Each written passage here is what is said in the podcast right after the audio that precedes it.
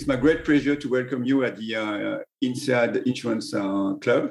Uh, we run, um, you know, monthly podcasts and so on, and we have a series on insurtech and uh, investors in that kind of space. I crossed your path about 20 years ago when you started at Audible, which was uh, sold to uh, Amazon.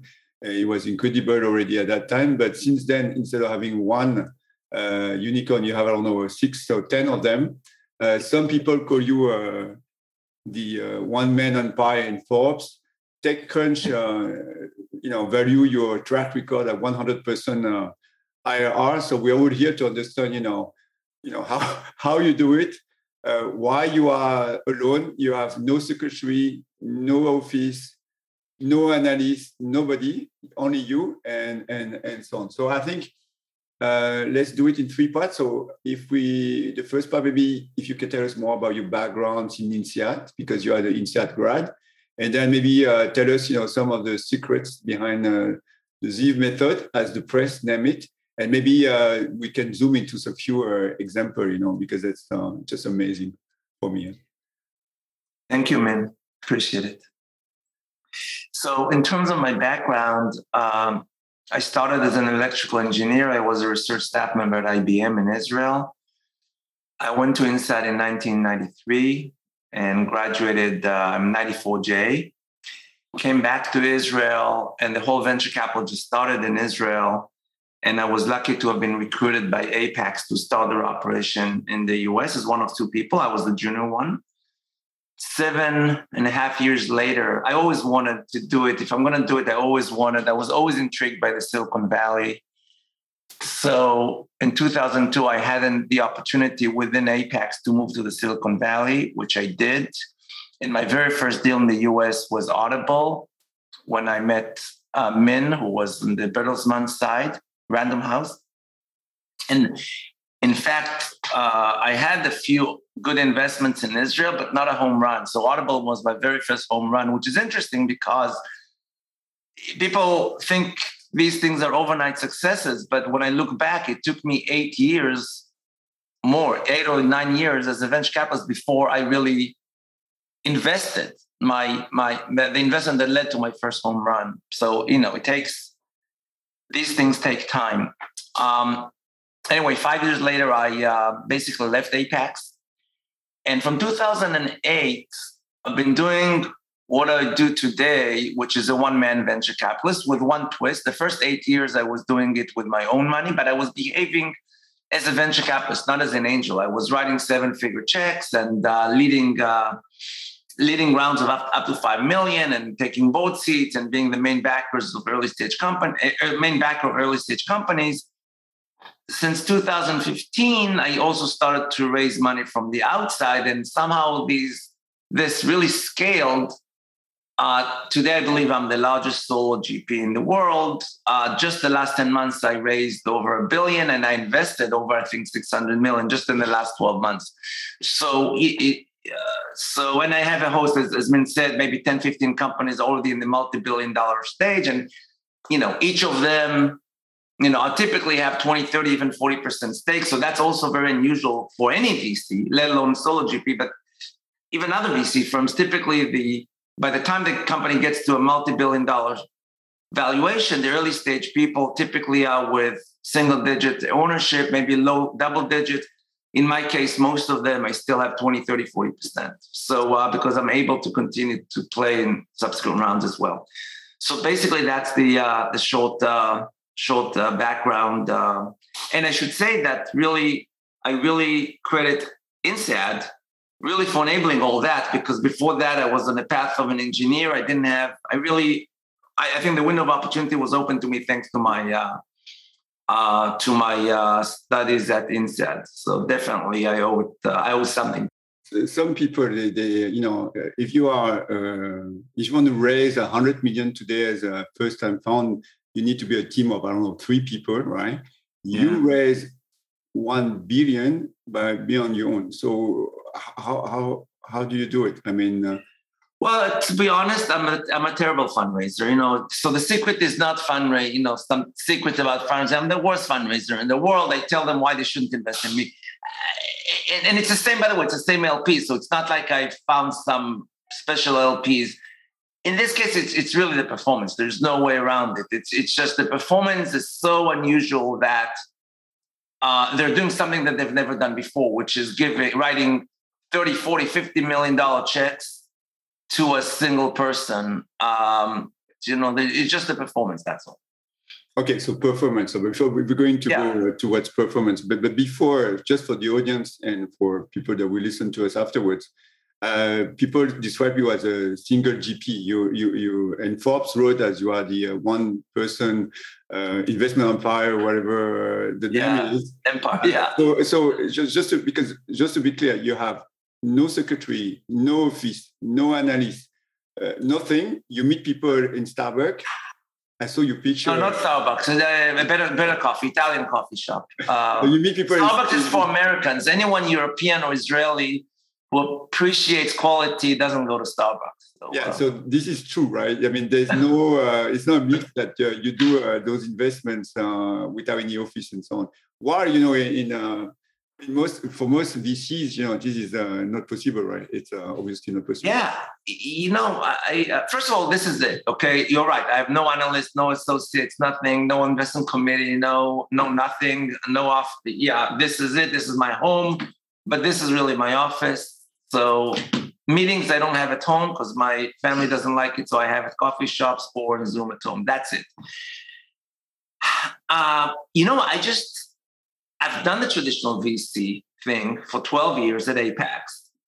Uh, I just didn't think that it was it was necessary to have all this thing around to make great investments. You know, um, just because everyone was doing it didn't, to me, it didn't mean that uh, one is a necessary. Con- it's a necessary uh, condition, and I don't think entrepreneurs, the good entrepreneurs, I don't think they care about these things. You know, um, uh, they don't, you know, they don't care about nice offices or not. They they want someone who they feel comfortable with and would would would would would be it would be fun with, and they would, you know, hopefully support them and you know and, and optimize their chances of success. Um, and I've been very very focused on that. I've been very very focused on the entrepreneurs and my as my customers, not the LPs. Uh, the LPs to me are free riders. You know, they get well, not free riders, you know, because they pay for the ride, but they're riders. They're they're you know they're taking a ride with me, and I'm doing them a favor in my in my in my the way I see it. Uh, they're not my customers. My customers, the people I really need to keep happy, are entrepreneurs, and I aspire to have the equivalent of a net promoter score of 100. I want every founder that I backed, whether or not it was a success, by the way, to recommend me to their friends without any hesitation and any qualifications. And this is how I test myself. So uh, I, I, I, this is how I measure myself. So I would rather lose money on an investment, lose the entire investment, and have the founders recommend me to their friends than the other way around, make money and have them warn me, uh, uh, warn their friends uh, about me. So um, um, this is it, just a one, one, one focus you know maniacal focus on um, supporting the entrepreneurs, giving them unconditional love, and being the kind of uh, you know backer. If I was a founder, being the kind of backer I would want, um, uh, I want to have myself. Okay, so the Zeev method is about the uh, performance, right? So let's talk about a few of them, right? We we prepare this call and we talk about one uh, over COVID, one in the big early stages, and I like to cover obviously since it's insurance, uh, the last test one, which is this SPAC on EPO uh, over the sure. summer. Um, let's start with the early stage. I mean, uh, early stage. I mean, when you started this back uh, uh, in 2009, and can you walk us through, you know, one of your early home run?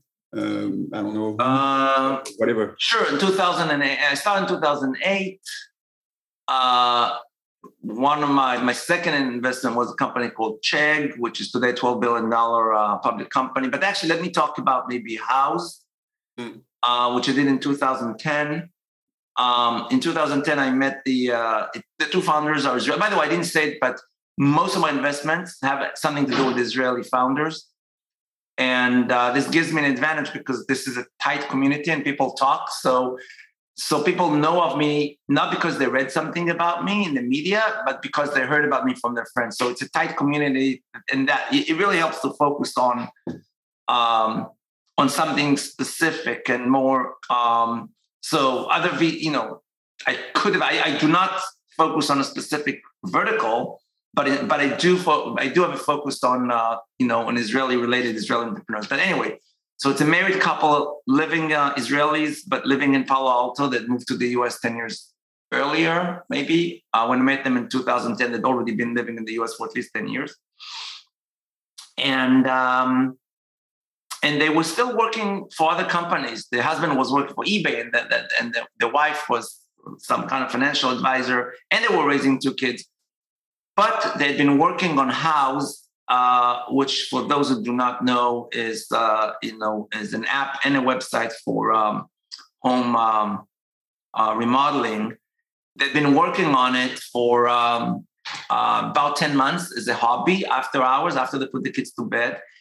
And to my shock, despite the fact that no resources, no company, nothing, um, there was a website, really, really beautiful website with um, um, something like uh, I'm trying to remember, but I think a few, maybe a hundred professionals who uploaded their photos and uh, and a few tens of thousands of unique visitors. And I was like, wow, they did all that after 9 p.m. between the two of them. And on the spot, I gave them a couple of million to start the business, to incorporate it and really start hiring people. Um, and uh, they grew organically very fast. Today, they are the de facto. There's nothing else uh, in the Western world, U.S. and Europe. Uh, nothing comes close. You know, very unique. There's no Houzz number two, and uh, it's still a private company. Last time we raised was actually a while ago, but it was it was four billion dollars. Uh, to this day, I'm the second largest. You know, over time, Sequoia became. I brought Sequoia, and they became larger investors than me, but I'm still the second largest I'm still on the board of the company for the past since then. Um, and hopefully at some point will be public. So this is an example that became, you know, this is a very, very, very typical example where the main early backer and many, uh, and um, and you know uh, take part in growing the the company to invent the market or reinvent the market and become the market leader. That's just great. Um, can you share the other example where you call an INSEAD friend uh, or classmate to go and run and start a company that is now also a multi-billion company? Yes. Um, yeah, in 2000, about, about the same time actually, in 2010, I got an idea. I had, I was a chairman of uh, uh of um, um, advertising tech company, which interestingly eventually failed.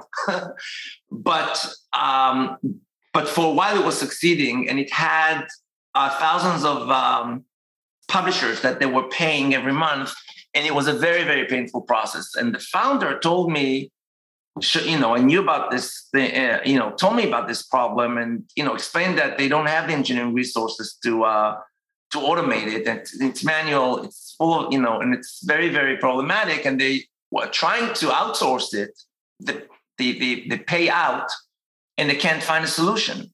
Um, if only there was something, he said, if only there was some cloud service that allowed that to happen. And that gave me the idea. So I contacted the good, my best friend from INSEAD, uh, also Israeli.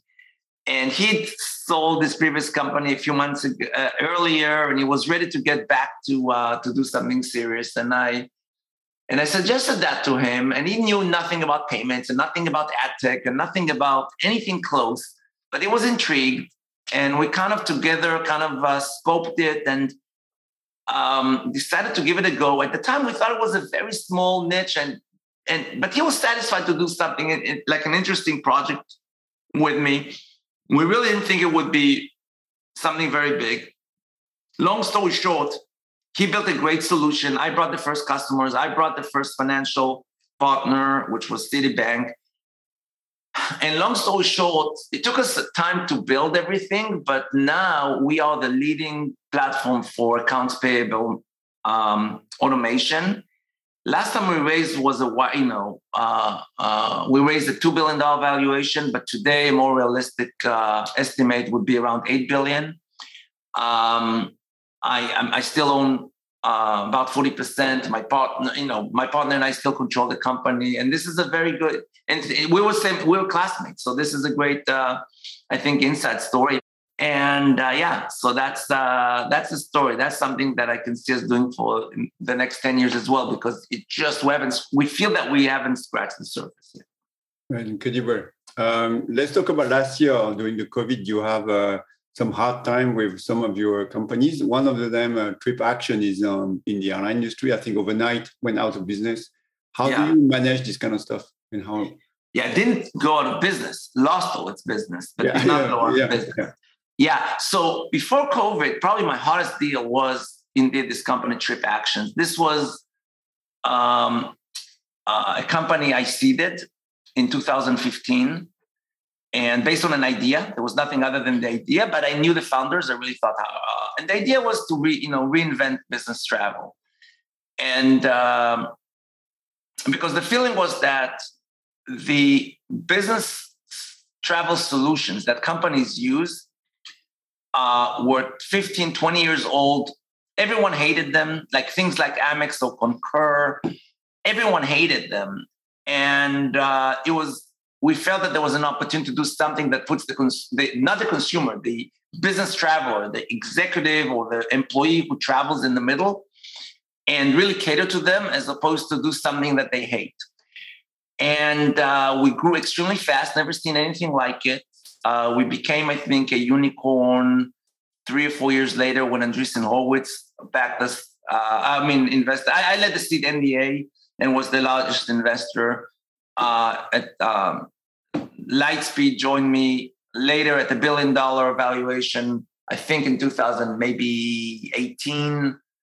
Um, Andreessen uh, invested. Ben Horowitz got on the board. 2019, uh, their growth fund invested at four billion valuation. So this was a very hot, uh, fast-growing company and then covid happened. And overnight it never happened to me. Any nothing close ever happened to me. Overnight 99.5% of the revenues just evaporated disappeared. Nobody was traveling.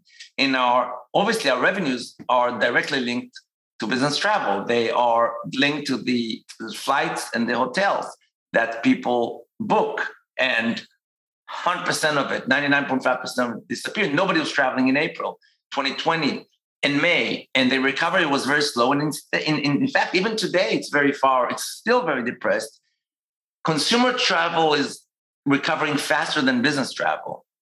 Uh, business travel is still maybe 20, 25% of normal levels today.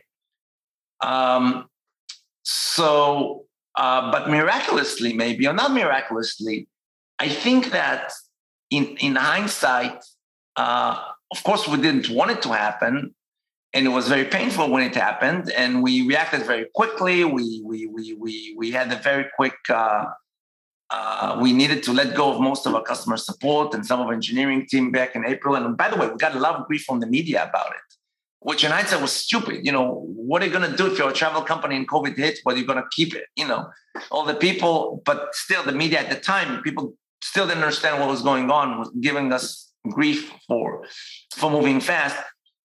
But ironically, I think we are, in hindsight, we're going to look back and feel that it makes us so much stronger because during COVID, uh, the company dramatically increased market share. Uh, before COVID, we were good. We were selling to the mid market and down. Uh, Post COVID, we're able to nail enter- much bigger enterprise customers. So today we have Netflix and we have Adobe and we have uh, um, Qualcomm, and we have Heineken beer, and we have many others uh, that have, have very large travel budgets. Even if they don't travel today or travel at a reduced level, they will go back to travel. And um, we also came out with a very successful expense management pro, uh, product. So we have a, a, second product that is taking off, and we, we believe we're going to dominate that market as well. Uh, I can tell that today we are valued at significantly higher than the 4 billion. I, well, I cannot disclose it, but we're higher, we're valued at, at, at significantly higher than the 4 billion that we were pre-COVID. And I think just like Amazon in 2000, when it got um, hammered in terms of valuation in the short term, and and and, and but in the long term, uh, really solidified it. it. Actually, Audible as well. If you remember, Min, uh, it predates our investment, but um, but it almost didn't survive the bust of uh, 2000. But when it came back, uh, basically there was Audible was totally dominant and totally controlled to this day, totally dominates the market. I think the same is happening um, with TripActions. So uh, that it would make us stronger, not weaker. So, but it was quite an experience, quite a roller coaster, and quite a test, by the way, to the management because the biggest risk in those situations the risk was not to run out of money because we actually were lucky that when things happened, we had a lot of money in the bank when uh, when March uh, in March uh, 2020. The biggest risk was flight of talent because, and by the way, the risk was bigger, was not that big in uh, March and April because nobody was hiring. But come June, all the cloud companies were recovering, and Zoom and um, you know who else? All these companies were targeting us like crazy. They were targeting engineers, and they were targeting our sales uh, and marketing people because it's you know it's the same uh, same skill and uh, the fact that and it's not that we didn't lose any engineers and it's not that we didn't lose any uh, salespeople but the fact that the leadership had some of the best people um, in the Silicon Valley so everyone was going after our people and the fact that we were able to keep most of them and in fact we're able to keep pretty much all the executive team I think is a testament to the strength of the founders and the leadership of the CEO. I think it's the ultimate test. And the company could could have just disintegrated because we would just lose all the talent and uh, nothing would, would and then we wouldn't be able to raise money, etc. And and that was the ultimate uh, test of leadership. And I'm so happy that the uh, uh, you know the found the CEO rose to the occasion. And I think there's going to be a book written about this perseverance and uh, endurance. I, I, really think it's an amazing, amazing, amazing story. Looking forward to the book. So, uh, okay, my, my, last question is uh, more to, to what's insurance. You are investors behind uh, Next and Hippo, both yeah. a unicorn. Uh, Hippo went for a SPAC uh, over the summer, which was the latest one that was a company that went yeah. public. Can you uh, tell us more, you know, the background rationale, you know, the story behind those two companies? Sure. And after that, I'm done and I will open uh, the Q&A session. Sure, sure. By the way, after two, um, my role is much bigger at Next. Next, I led the seed round. I'm on the board. I'm much more significant. Hippo, I had known the founders. I could have led the seed. I made a mistake and didn't. And then I could have done the A. I made a mistake and didn't. And only much later, I realized that they broke through and I uh, managed to convince the founder to let me invest, albeit you know it's much smaller, not on the board and all that. And I cannot claim any credit for their success because it's not it succeeded without you know without me playing any role. Uh, having said that, uh, uh, so I'm so I'm a small investor. I'm not on the board in the case of Hippo. But let's talk about Hippo because I think there is a lesson uh, from uh, from the there is a lesson from this from the from the last few months um, for those who don't know, uh, Hippo is a fast growing um, home insurance company. And um, about a year ago, maybe 10 months ago, the company decided to go public. They really, uh, they really looked great and they could have gone either way, uh, either traditional IPO or SPAC. And at the time, they decided the SPAC uh, to go because the thought was that it's going to be faster, it's going to be more certain, and we're going to get a great sponsor because we will have we have pick. We could have chosen anyone. Um, so we decided, or the, the, company decided. Again, I'm not on the board, but it's it's not like I had a different opinion, by the way. So I'm not saying that I knew better. You know, the company decided, but you know, I uh, it's not that I. Uh, it's only in hindsight that it was um, uh, that was clear to us that it was a mistake. But the company that so I, I will I, I, will say we, although again we decided to go uh, public through uh, a merger with a SPAC. We really had our choice. We had the best SPACs. It was super oversubscribed. we decided to go with um, a well, a, very well-respected uh, uh, sponsor. Reid, uh, it's called Reinvent. Reid Hoffman from LinkedIn and, and Mark Pincus, and uh, we did this five billion pre-money, six billion post-money. Um, um, the, the pipe was very oversubscribed, which, by the way, was not the highest offer that we got. The pipe was oversubscribed. Everything looked good. Uh, and remember, this is the period where the SPACs peaked. This uh, crazy phenomenon of SPACs peaked, and uh, that was and, and that was in Q1. And then there is a process after the pipe is signed, but between it, the merger is complete and the thing starts to trade. Normally, it should take three or four months. In this case, it took six or seven months because the SEC, there was some warrant issue, not specific to Hippo, but in general. Um, um, and it started trading about a month ago. And as soon as it started trading, it started plummet. It, it started plummeting, and uh, it, it, it lost like within weeks. It, it lost sixty percent of the value. Now it's back to only losing forty percent of the value. So it went from ten dollars to under four. Now it's five and something. Um, and obviously, this is, you know, it is a challenge. The by the way, it's the same challenge as before. I'm not worried about the business. I'm not worried about the cash. The company has tons of cash. I'm not worried about the business. The, the real risk is losing the executives. And I feel very confident because I trust the management there. But but still, despite the fact that I believe that they'll recover, it's in hindsight, we wouldn't have done that. And here are my conclusions. First, in hindsight, I think it was just too early for Hippo to be uh, public. By the way, what what happened? I should explain what happened between January and started trading. Two things, I think. First, the entire sector, the entire sure tech went down by about 50%. So all the comps went down by 50%. The second thing that happened that was more specific to Hippo, their loss ratio was just terrible in the first half of the year. And the reason was so terrible is because they were very, con- they are concentrated in Texas and Texas had this natural, you know, once in whatever century uh, disaster, and they just got slammed with claims. So uh, these are the two reasons why they got uh, hammered so much, um, and the fact that uh, I think SPACs just were very hot in Q1, but by now, you know, they have bad reputation. So there are also technical reasons, but all these things combined. So, what are the lessons? What are the key takeaways? I think. First of all, in hindsight, I think Hippo was just a little bit too you know premature to go public at all. Either way, and I think would be it would have been better just to do another uh, growth round and postpone until they're less concentrated in one state and more. It's just more mature business. So first of all, I think they were just too too much, you know, not mature enough to go public.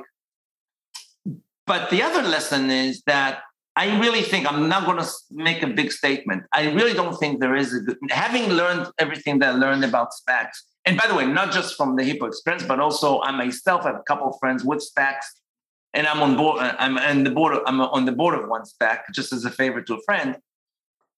I really think there's no reason for any good company to do a SPAC, you know, ever. So the only reason is like special circumstances that uh, there's some problem or some reason why they cannot go traditionally. Otherwise, either you can go traditionally or just do a growth round. Don't take the shortcut. I just think it's a mistake. You know, and I'm, I'm, i want to keep it short, so I don't want to go into more, too much details, unless there are questions about it. But this is the conclusion that I really uh, come to, and I think SPACs are going to. I think it was a very unnatural inflation of SPACs and I think it's going to go back to what it was before, which is some exotic instrument used in some very rare, you know, unusual circumstances, typically for second-tier companies. Uh, I just don't think it's a viable alternative for most companies uh, that go public. Then go back to to Next because you you have a more active role, right? They raise yeah uh, yeah Next are much more active. Yeah yeah. Uh, they raised uh, I think 250 million at 4 billion valuation. Uh, according yeah. yeah what have, what have, you done for them and what, what's uh... yeah so next it's a good example because next uh, was at least as ready to go public as hippo but the ceo just made a, a different decision he said i don't want to be public why would i want to be public either way not SPAC or no SPAC doesn't matter i want to stay private as longer so that I feel more mature. And I think in this case, he made the right choice. Again, I, don't want to sound like I'm criticizing the CEO of Hippo because I think he's great. And I, you know, and I didn't push back back then. And uh, so it's only in 2020, hindsight is all 2020. So I'm not trying to, uh, but in this case, I think it was a. You know, I think I think he thinks it was a mistake, you know, so um, going back to next, yeah, next, you know, I, I, I led the seed round and, you know, I've been uh, uh, a board member ever since and participated in some of the other rounds and helped where I could. Uh, I can't, you know, I, can't say that there's some very, I can now think of a specific contributor. Other than that, like, I think next would have been just fine without me as well. I don't think that I did something uh, uh, special. Uh, in the case of Next, I think it's great, great, great management team, great leadership. And I think that what they're building is extremely interesting. Speaking of insurance, because unlike other areas, I don't think this is a commodity, small business insurance. I think it's extremely, extremely complicated. It's much more complicated, for example, from a home insurance product.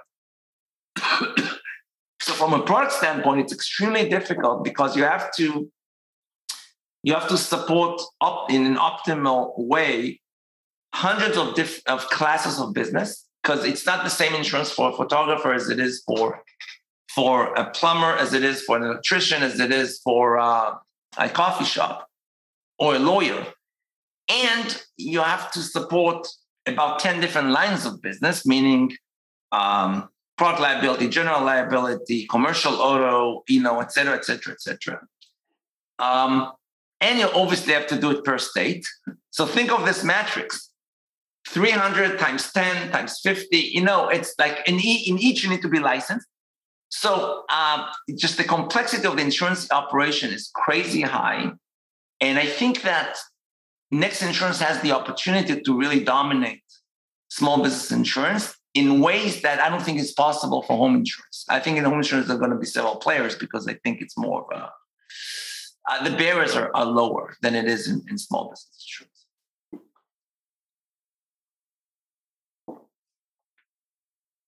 Okay, okay, thank you. Um, does anyone? Um, I think we cannot chat in the in this Zoom. So anyone have a question? Can you just uh, you know uh, introduce yourself and ask the question? Uh, I guess Eyal, you have a yeah. Okay. Yes. Hi. Um, hi, uh, hi, Oren. Uh, I'm Eyal. I'm uh, fundraising. Uh, Let me guess, you're Israeli, right? Good guess. uh, I'm actually living in France, uh, obviously, and um, I'm a managing partner at a fundraising advisory firm for startup series, series A, Series B. Uh, the question uh, I understand that, that part of your investments are in people that you know. My question is more for the people that you don't know uh, what would be your decision uh, process? What are the things that makes you tick and saying, okay, yeah, this is the one? Yeah, first of all, my decision process is is extremely fast. Either I invest or I don't. It's typically 24 hours, 48 hours. If it's, I, you know, I don't do lengthy diligence. If I have to do more than one, make more one more than one phone call or two phone calls, I just don't do it because it's not obvious enough. Basically, either I know the people and I feel that they are proven, like the next insurance founders who had sold the 400 eh, company for 400 million dollars before, or the TripActions people who had sold the company before, or I see early signs of traction, of indications that there's product market fit. For example, I just gave you the example earlier of Houzz, where it was very early through revenue, but I could already look at the analytics, I could look at the engagement metrics and the growth metrics, and et cetera, et cetera, and um, and realize that there's something there, that they stumbled upon uh, uh, something. Every single one of my investments pretty much falls into one bucket or the other. Either somewhat proven business or somewhat proven product market fit with founders that I like, but they don't have to be proven, or uh, proven founders and a business idea that I like, but doesn't have to be proven. But now insisting on at least one of them must be at least what at least somewhat proven dramatically reduces the risk. That's why my hit rate is extremely high. Just that's un, very uncharacteristic of the market. This means that if there is a very promising but unproven founder with a very promising but unproven idea, I'm not going to do it, and I may miss. I may miss it. Maybe I'm going to catch it later. Maybe not. But uh, but basically, that's the answer. You know, for me, if the founders are first timers, uh, I would need to see. I would need to love the the, the the, the opportunity, obviously, but I would also need to see some proof of product market, early indications of product market fit. I'm not going to do it beforehand. Okay, very. Thanks. Any other questions in uh, uh, in the team? No. Uh, so like, let me ask you the last question. So if uh, you are an LP, there's no chance to invest because you uh, don't take money from LPs, especially the one that you know. If we want to co-invest with you, if there's any chance uh, at all, and if uh, you do you invest outside the US with non-Israeli people that you you don't you don't know? and I think Francois has a has a question. Sorry, after me. So no, you are mute. Uh, you're, you're on mute, uh, Francois. Excuse me, because I had a baby crying earlier. That's why I'm in the baby room. Uh, thank you for uh, for allowing me. Hello, Min. Hello, Ren. Um, I'm an entrepreneur from Paris. I currently work in the fashion industry after some uh, experience in M&A banking in London, and I'm tempted by insurtech. Very candid question on my side what would you give as an advice to someone who would like to start the next um, next insurance in France, for example? We don't have such anything close, and where would you start, please? Yeah, um, I'm trying to think. Um, Very large. First, it's a complex uh, area. You know, I would say, and it requires a lot of funding. I learned both Hippo and uh, Next really needed to raise a lot of money, and there's there's no way to do it without raising a lot of money. Obviously, you don't have to raise everything in the beginning. You can build it. Uh, uh, you can prove things and build it along the way. Um, I think that generally speaking, I find that sometimes it's easier to disrupt the space from the outside because people within the space are too locked in the way they. are. so it's okay to start something naively without, uh, uh, and from that perspective, ignorance is bliss, you know, because like if you knew from the day one all the uh, hurdles and obstacles, you probably would not have started. However, I do think that fairly early on, you want to complement your original out of the box, outside the industry thinking with real deep knowledge of the industry. Um, because otherwise you'll get in trouble. So, for example, Next Insurance, one of our critical hires early on was um, the uh, you know someone uh, a woman who heads our insurance operations, and we have other people that we hired that from the industry who bring this. Um, um, I do think that uh, um, you know, one idea which is true not just for insurtech, but it's generally true. Um, one advantage one can have in Europe is to look at the US and basically get ideas from the US and replicate it in Europe before the US companies um, have enough resources and mind share to focus on Europe.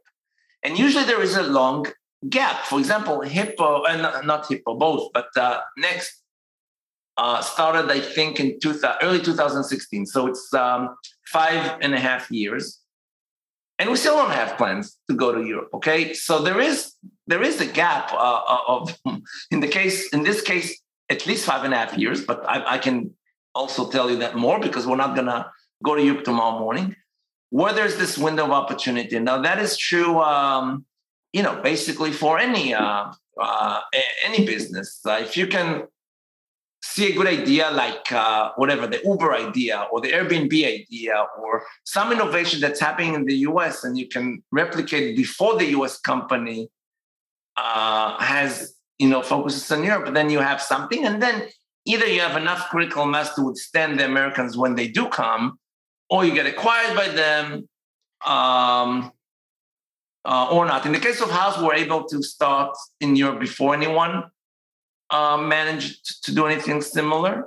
But anyway, so I think there is an opportunity. I think uh, the fact that you can point to successful companies in the US will, should help you with fundraising. Uh, you can also, it's a shortcut also because you can study them and see how they started. You typically want to start with one, uh, obviously, with one product. You cannot start with everything. Uh, uh, uh, maybe you start with a more simple, with a simpler model. And the, by the way, the idea in the case of Next, the idea is that you have uh, before Next, everything was done through agents, um, and basically Next basically took it online and started selling small business insurance directly on you know online, uh, directly targeting the plumbers or the electricians or the photographers would have. You. But um, so yeah, that would be my uh, my advice. I'm, I'm, i know I'm advising against maybe against myself because maybe we should hope that nobody does anything in Europe uh, until we have the time to focus on it. But you asked, so I'm giving you the honest answer. Thank you. I appreciate. And then would you recommend to look for money in America or like stick to the French criteria where it's complicated to raise a more than a million on, on a, just on an idea, you know? Honestly, I, I think you want to raise where you can um, because first and foremost, it's money. I mean, it, it, you know, especially in the beginning, as long as it's the money does no harm. Okay, obviously you don't want to raise. It's like marriage, so you don't want to marry uh, someone who uh, is going to make your life miserable. Plus, it's actually worse than marriage because in the case of marriage, you can get a divorce. It's much more difficult. And, uh, uh, with investors. But uh, as long as the money you don't think is going to do you any harm, I would take it, whether it's French or English or German or American. Uh, at some point, when you can choose, I would say go for the bigger pools, go for people who see the big picture, but go for people who can write larger checks, etc. But you know, in the beginning, and, a lot of it would depend on people that will know you, uh, Francois. So, uh, because in the beginning, when it's just an idea, it's hard for someone to just that, that you know there are many ideas. So, um, so it really helps someone who trusts you, knows you, and at least to get started. Once you can show some signs of some metrics, some signs of success, some customers, then you can uh, go get introductions, get into uh, uh, uh get get in front of VCs, and uh, whether they're in the US or in Europe. By the way, there are you know the good VCs in Europe as well. Um, so there is less money, but there is money in Europe. Okay, so thank you, Francois. Uh, in France, you have uh, Assurely, which is a copy of Next. Yeah. Um, um, okay, I, did, I, I, didn't even know that. there's a bunch of them. They all start, but they're very, very tiny versus the potential of the market, I guess. So, there's still an opportunity. Yeah. So, uh, last question uh, before we close. I mean, uh, when you pick up a company, and there was a, the, my question before, it's a, it's already a, a very uh, a signal, right? Because it's going to be a, a, unicorn or a company that pick up. So, uh, can you share a bit where is your next pick and who you call for that? Uh, how how how to get a call from from you for co-investment? So to be honest, so first of all, I never know when when my next investment because I'm not thesis based. I'm opportunity based. I'm, I react to opportunities. Many times it's it's serendipity. It's someone got someone I know or someone who is very close to someone who's close to me. Um, and I just see the idea and I said, "Wow, this is great!" Like. Um, like recently, I invested in a company that I would never, I could never have thought I imagined that I wouldn't. A day before I met them, I could never imagine that I would invest in something like that. And when I started, I said, "Wow!" And it's uh, it's actually software and technology, AI software that allows uh, the to see underground from the air, and it was developed by the Israeli military for uh, uh, uh, uh military purposes to uh, identify from the air the tunnels of the Hamas uh, and the people who developed it for the IDF are now, now uh, want to rebuild it and repurpose the technology for construction. Um, uh, virtual drilling for construction. Um, I would never have thought about something like that. But when I started to say, wow, this could totally, uh, huge market for that. This is the best team in the world to do it. Um, so I never know. But the, but the point is that I never know in advance. Uh, what was the second part of the, uh, and who you call when you make an investment? You don't need to call. Oh, I, like, typically no one because I, you know, I've lot. Typically, the truth is that typically, I'm not the best sharer in the world. This is, you know, I, you know, when I see something, I just want to go all in. I want to do as much as of it myself, and I have a lot of funds uh, uh, at my disposal. So I typically do not need anyone else. And if I do something with someone, it's only for competitive reasons. In in other words, uh, the company decided that it's going to uh, uh, share the deal between uh, two, uh, and then they share between two people who competed for the deal. Maybe there was five, the company chose two. And uh, so the truth is that typically when I share deals, it's uh, it's typically not because I called someone and invited them to do with me, but now that yeah, if I call someone, it would only be an individual who's writing a very small check, and I, I think can help the company or later stages where the, you know maybe the company is doing a hundred million dollar round and then maybe I want to bring also someone else. But in the Series Seed A, even B, I typically do not. I just want to be very transparent, man. And you know, this is uh, and so far this I never invested in Europe, um, and uh, only in Israel and the U.S. Mainly in the U.S., but uh, the U.S. and Israel. Um, again, I'm not particularly looking. I mean, if there's some circumstances where I thought that I had an edge, um, maybe through a relationship, maybe I'm not ruling anything out. But so far, I never have uh, uh, invested in uh, in a European company. No, but thank you, thank you. Uh, it has been a, great pleasure to have you uh, for the hour, and uh, we learned about, about, a bit more about the Zeev method. again, you know, I met you 20 years ago, and I'll probably follow your adventure in the next 20 years. So, no, no, congrats, and um, hopefully everybody uh, enjoy this moment. Um, thank you. Yeah, thank uh, you very much. See you soon, and um, uh, see you at the uh, see. Uh, I'm looking forward to read on TechCrunch your next uh, your next speech. I never talked to TechCrunch, but okay. but they Maybe. follow you. They follow you. All right. Take care. Bye bye. Thank you. Bye. Thank you.